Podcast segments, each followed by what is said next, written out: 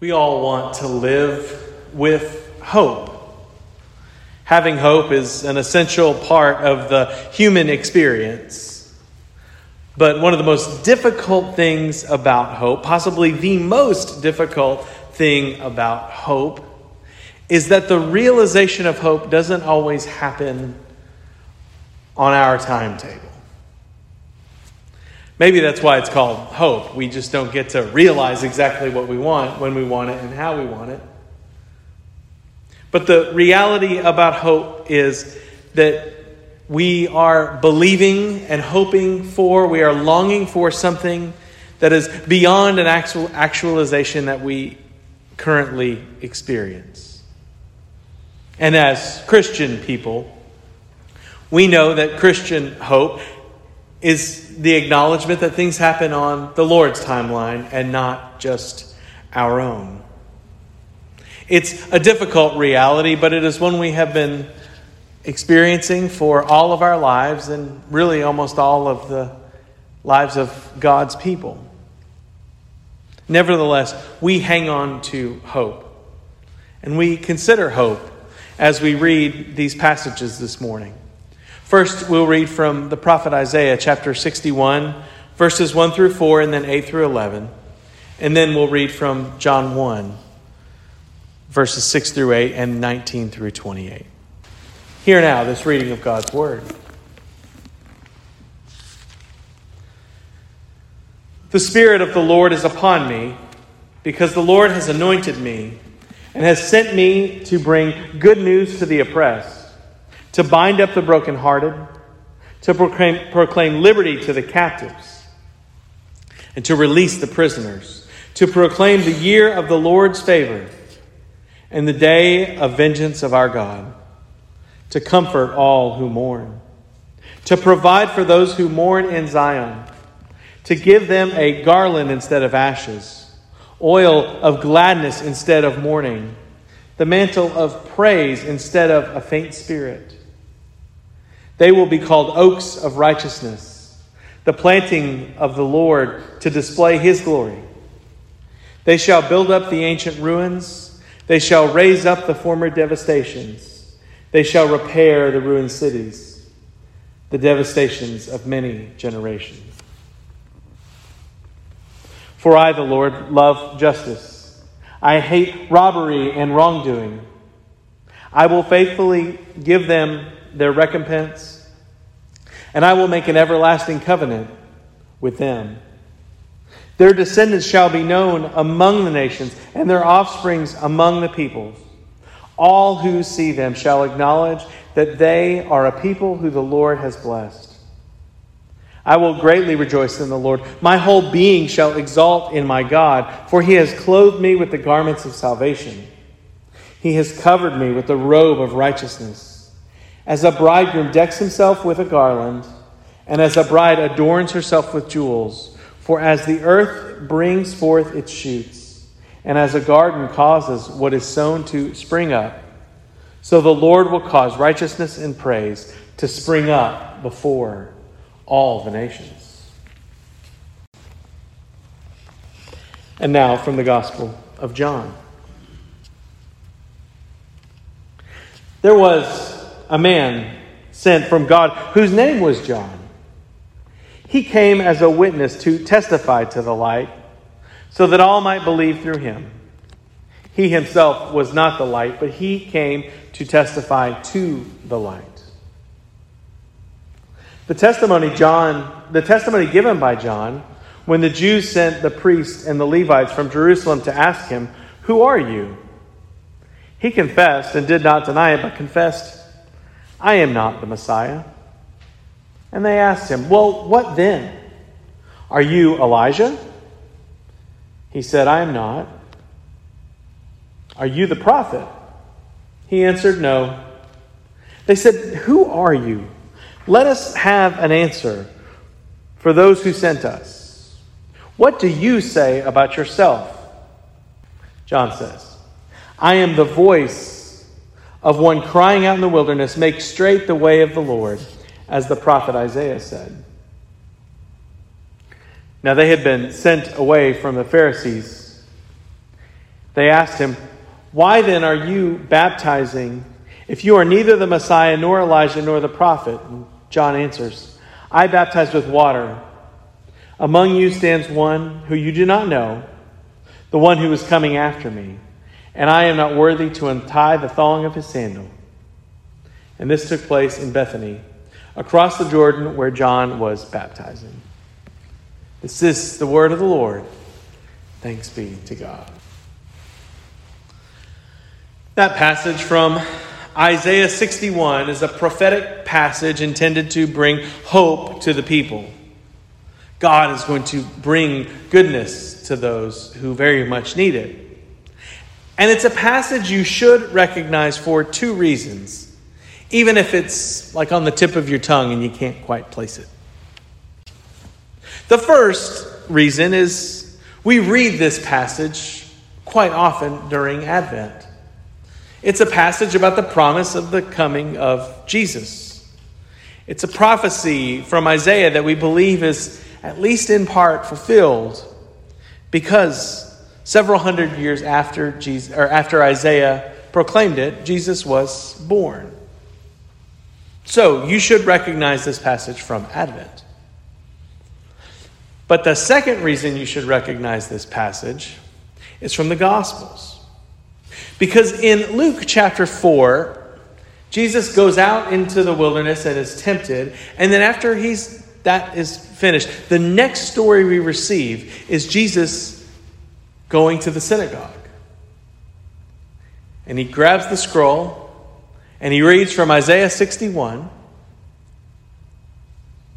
the Spirit of the Lord is upon me, because the Lord has anointed me and sent me to bring good news to the oppressed, and to bind up the brokenhearted, and to proclaim liberty to the captives, and to release the prisoners. And when Jesus is done reading this passage, he does not say, The word of the Lord, thanks be to God. He does not say, May add, add his richest blessing to the reading of his holy word. He says none of the sort. He says, Today, the scripture is fulfilled in my reading it. He causes a stir because he declares that the one who is coming to do all of these things, to bring all of this hope, is him. And so Jesus starts this three year long ministry of bringing hope to people of providing healing and grace and, and, and love and, and, and, giving them, meeting their needs and feeding them and, and doing all of the all the things, as the kids say. But the thing is, it didn't solve everything yet. The, the promise of Isaiah is fulfilled, but the actualization of it all isn't quite there yet. Because some 2,000 years later, here we are, still needing good news to come to the oppressed, still needing the, bind, the brokenhearted to be cared for, still needing liberty to be proclaimed to captives, still needing all of these things that Isaiah promised to come in all kinds of ways throughout all of the Lord's world. And so, what we see is, is Jesus is a, a foretaste of glory divine in a way. And what we see is that we're forced to live with hope and, and, and wait for things that will happen, but maybe don't happen on our timeline. And that is hope but that is also hard. If ever there were a year when everybody had to experience hope not happening on our timeline, it was this year.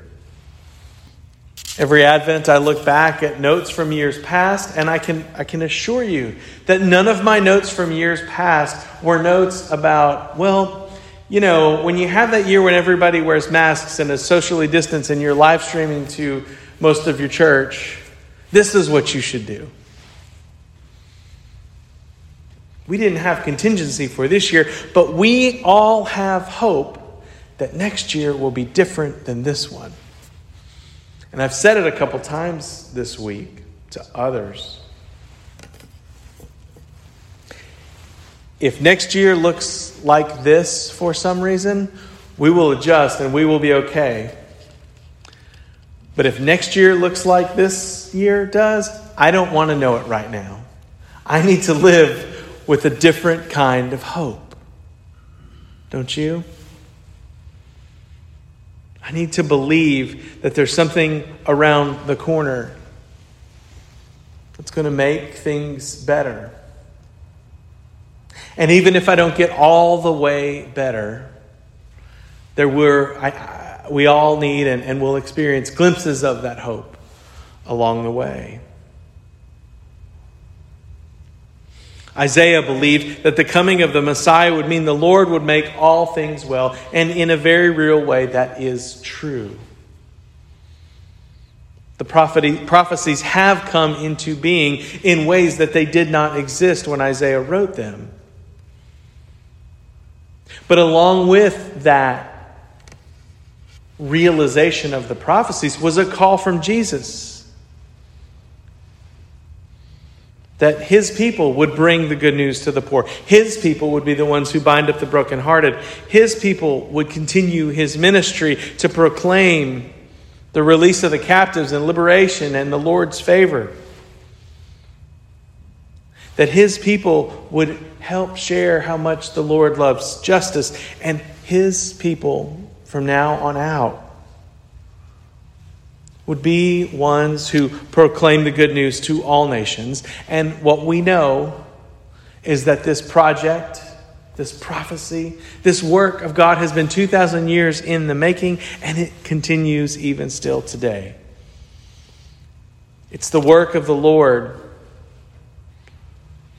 to call on us to help bring about that hope and to help recognize that hope in little ways and large ways whenever we see it. We read again the story of John the Baptist, and one of the quirks of the lectionary for Advent this year is that we read John the Baptist two weeks in a row. The thing about John, though, is people were starting to see the prophetic hope coming into life through John. And so they, they were asking, some were asking with genuine hearts. Some, it seems, the Pharisees were asking with skeptical motives. But who are you? What, what are you about? What's going on with this ministry that you're doing? And he says, Look, I'm, I'm just a messenger. I'm bringing a little bit of hope, but the one who's bringing the real hope is on his way. He's here among you. You don't even realize it yet. But hope is here. And I don't know everything, but I know I know the one who's bringing the ultimate hope. And so I'm the voice calling in the wilderness telling you he's on his way. The Messiah will be here. And it was important then, and it's important now, that even if we don't get the ultimate hope, at least we get a glimpse of it along the way.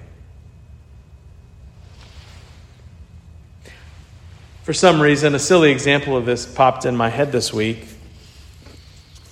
And I don't know why this example popped in my head. Except that maybe I haven't seen very many people, so I got to come up with all of my own examples now.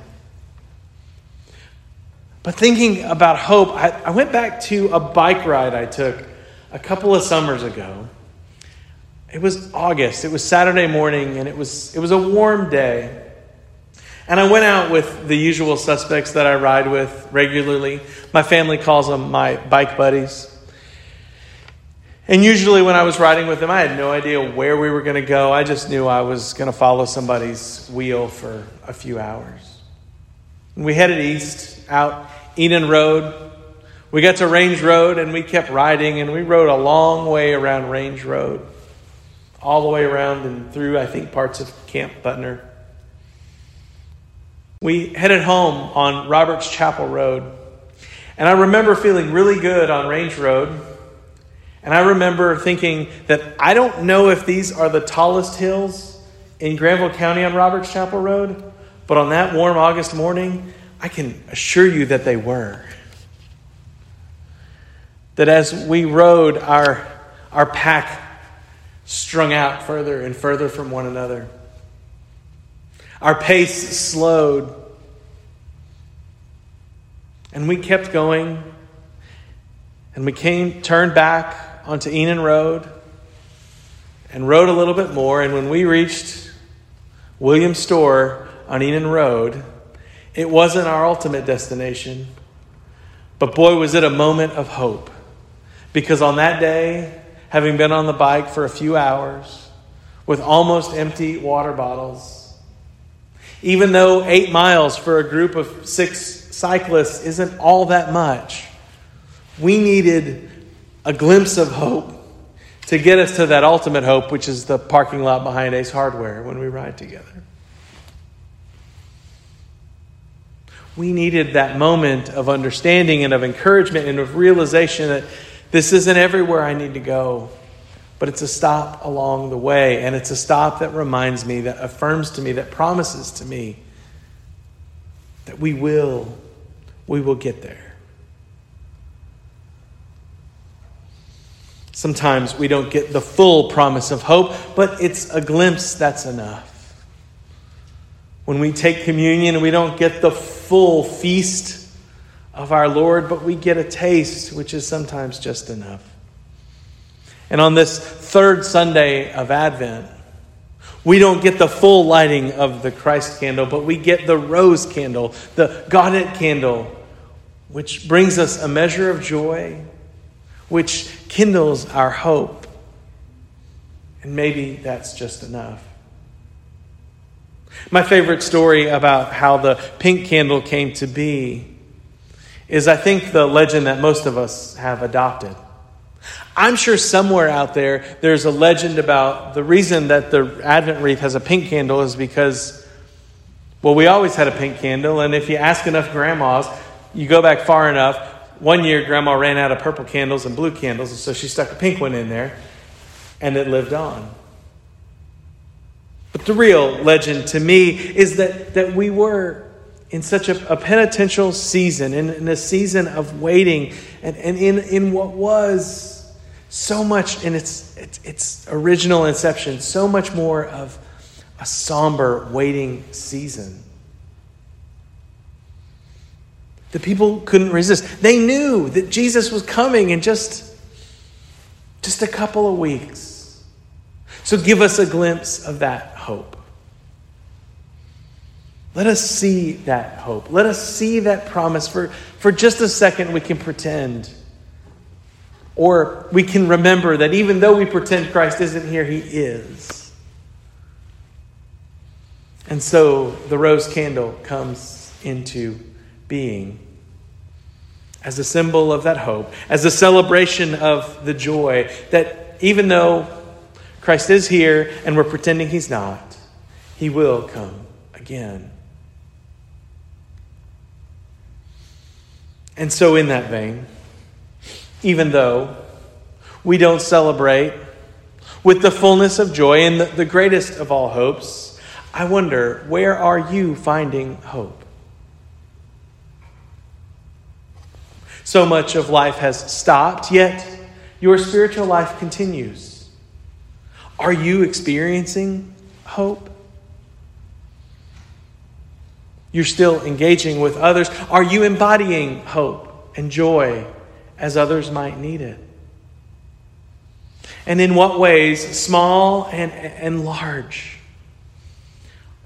during this season, even this strange season, are we cultivating and carrying the promise of the ultimate hope that Isaiah proclaims?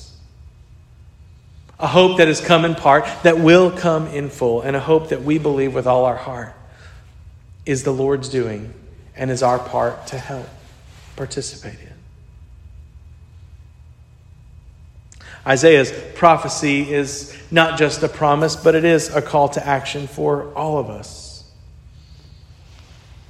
We can bring good news. We can care for the brokenhearted we can cultivate hope on behalf of the Lord for those who need it. It's not just John and Jesus who are the ones who proclaim that hope. We are called to embody and to emulate this as well. And so I pray that just as Isaiah, Isaiah called people on to this on their way, so too might we, generations after Jesus walked this earth, embody the living hope that Jesus promised. So that hope might arrive in small ways for anyone who needs it, for everyone who needs it, on our way to the hope that, to the way that hope will most fully be fulfilled. This morning, as we close, I pray that we will see the ways, small and big, that the Lord is cultivating hope within us. And this morning, I pray that we will have the faith to follow the Lord in the ways that He's calling us to cultivate hope for others. May we have wisdom and strength and courage for the cultivation of hope and joy as we're called to do today and for each day that lies ahead. Will you pray with me? Holy and loving God, we give thanks for this day. Lord, as we read the prophets, we confess we'd love to see their promises made full. And yet we know that it is only through your full work and our full realization of your love that we will see that happen. And so, Lord, in, until that happens, help us to experience glimpses of your hope. Help us to experience ways in which your hope might be fulfilled in small ways now, so that we might be prepared for the big ways your hope comes in the days to come. Help us to experience joy on this day and the promise of your hope now and forevermore. Amen.